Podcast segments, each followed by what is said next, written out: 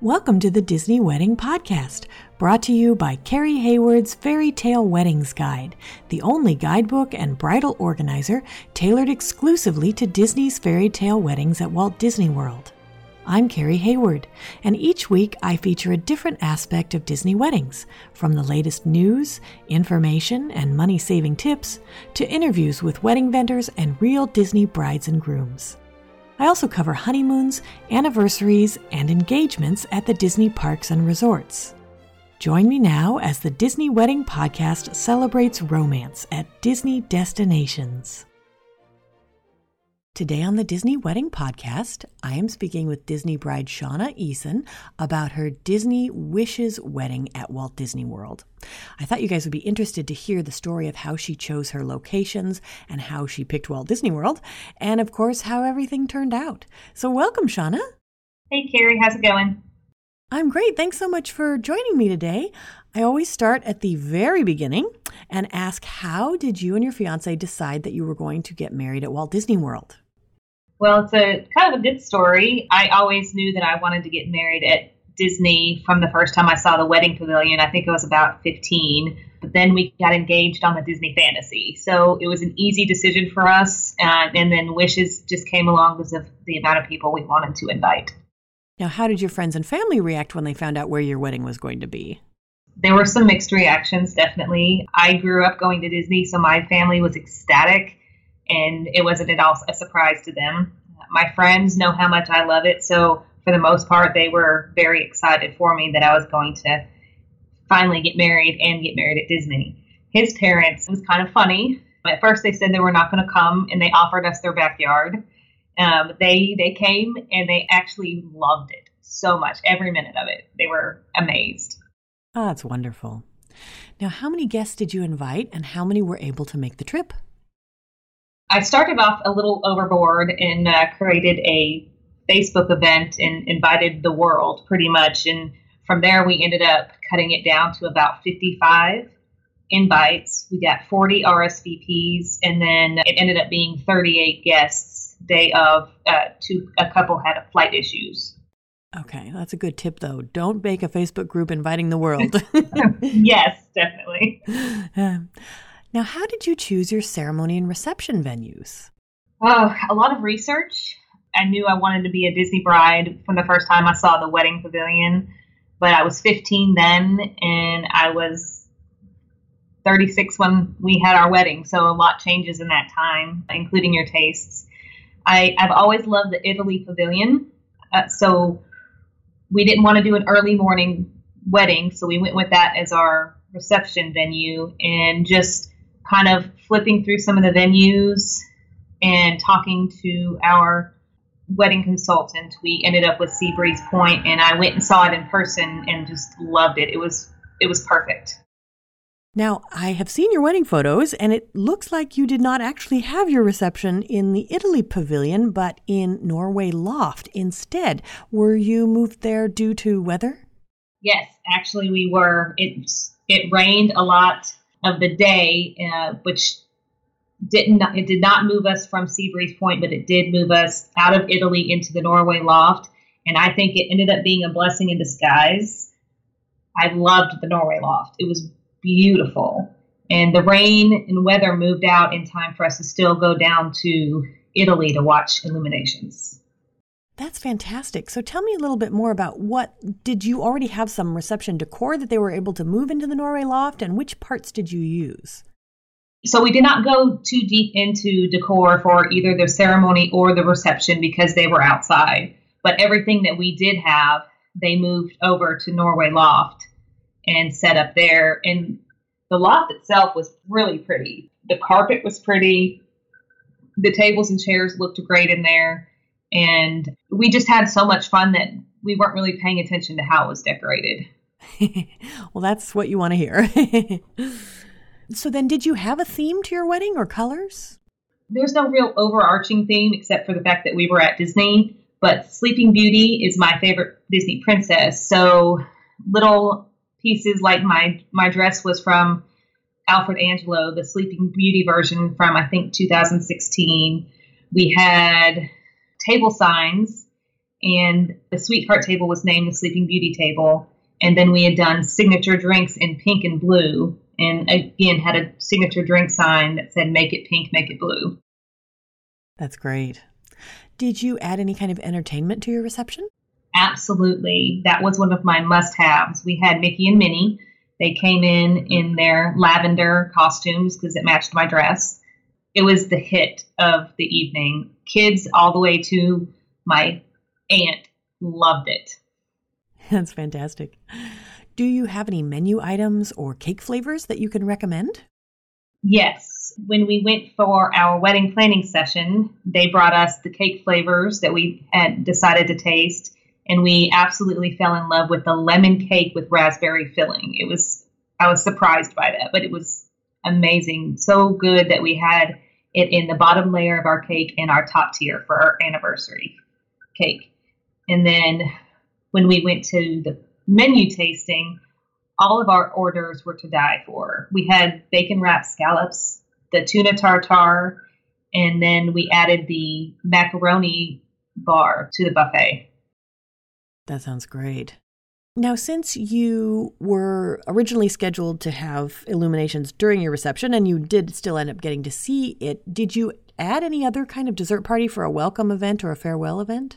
We did do a welcome party the night before the wedding. We had so many people that were coming that were either in the wedding party somehow or a guest of a wedding party participant that we just decided to have everybody come to a welcome party. That way, everybody could get to know each other and talk the night before. I added it kind of last minute because I got an unexpected promotion at work.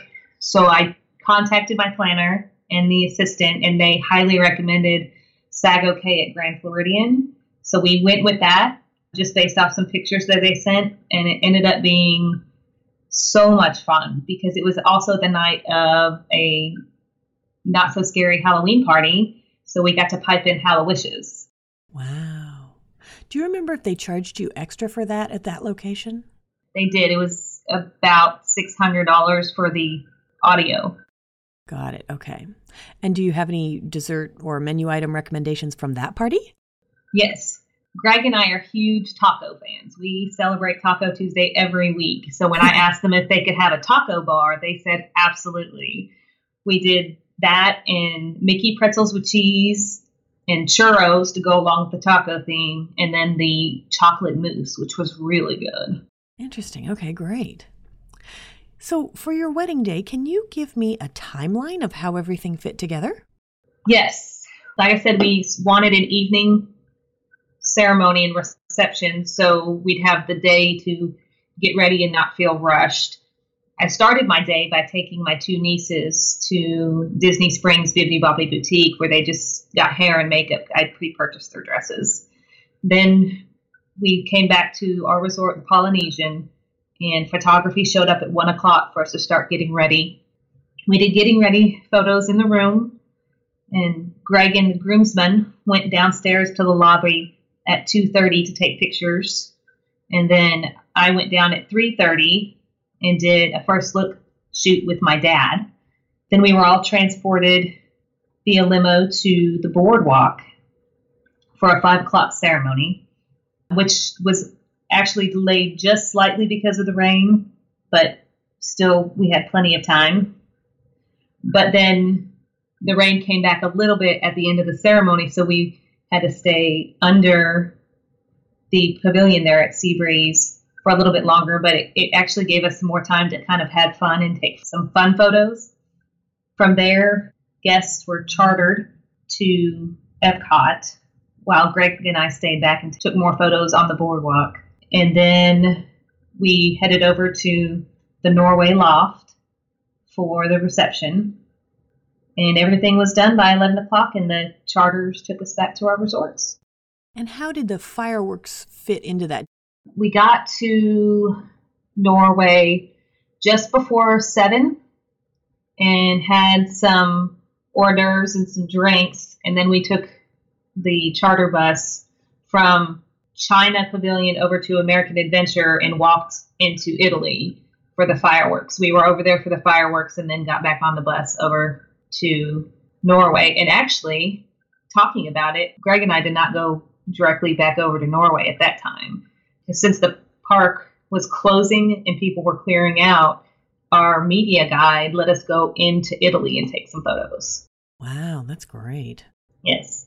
So, when you were planning, what were some of the most important aspects of the event where you focused your attention or your budget?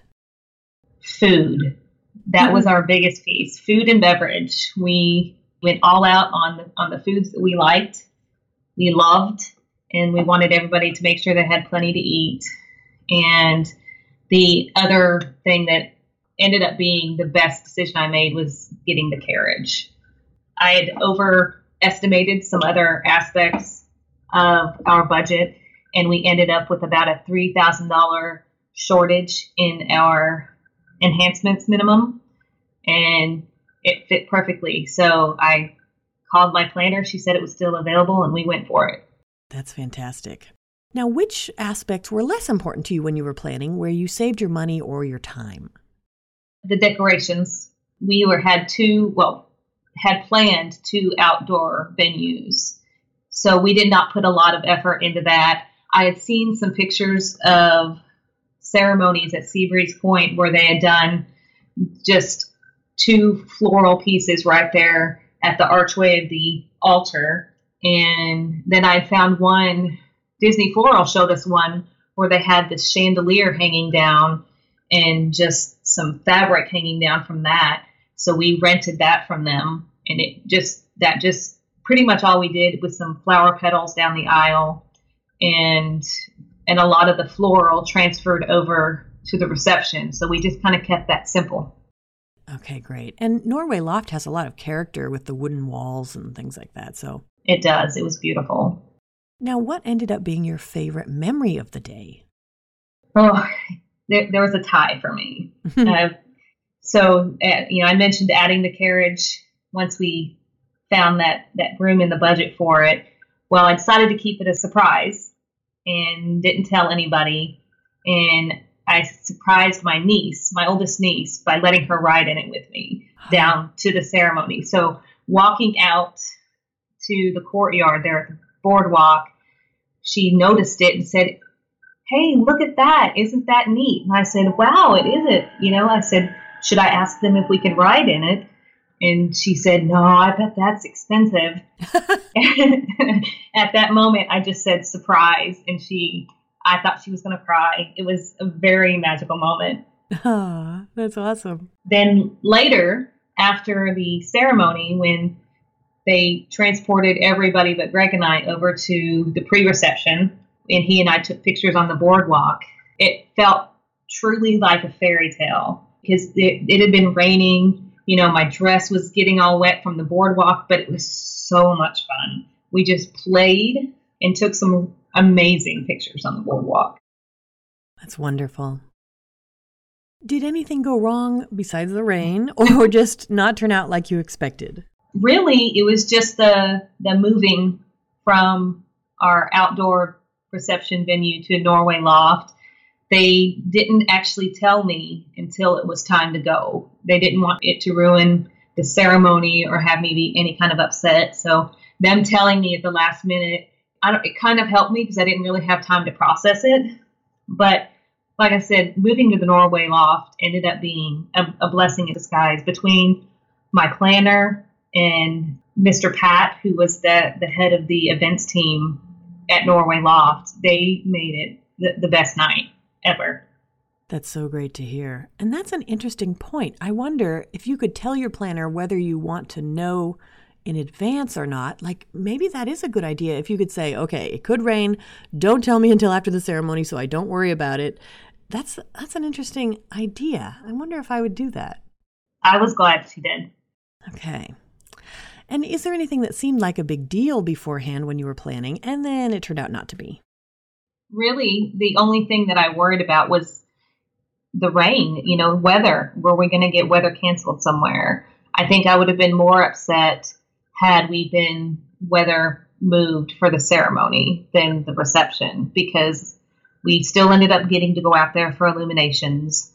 The the reception venue that we went to in Norway was was great. So there was nothing that I could think of that just really didn't go the way I hoped it would, or that just something that I stressed about that I shouldn't have. Great. Is there anything you would have done differently knowing what you know now? Oh, yes.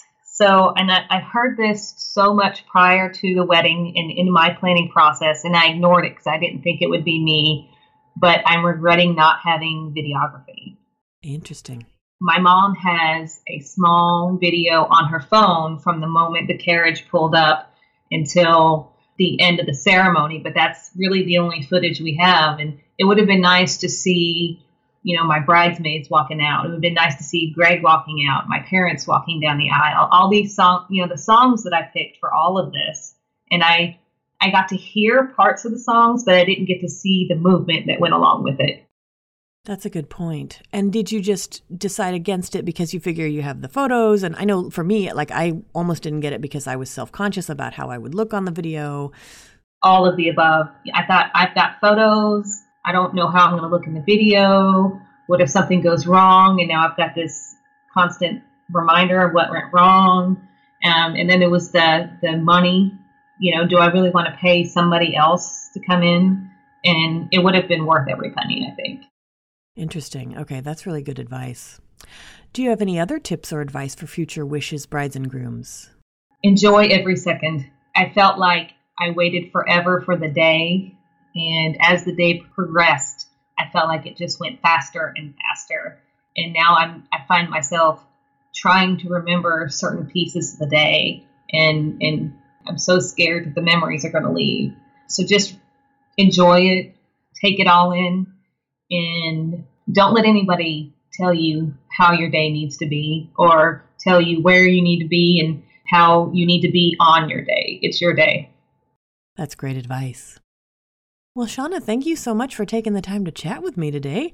I think this has been really helpful for anyone considering a wishes event or worried about rain and how their event might turn out eh, on a rainy day. So I appreciate your taking the time. Thank you so much, Carrie. That's our show for today. I'm your host, Carrie Hayward, inviting you to join me again next week for another episode of the Disney Wedding Podcast. In the meantime, send your comments, questions, and suggestions to info at DisneyWeddingPodcast.com. Past shows are available in iTunes and on the show site, DisneyWeddingPodcast.com. And for instant answers to all your Disney's Fairy Tale Weddings questions, check out Carrie Hayward's Fairy Tale Weddings Guide, available as an interactive ebook with continual free updates at fairytaleweddingsguide.com.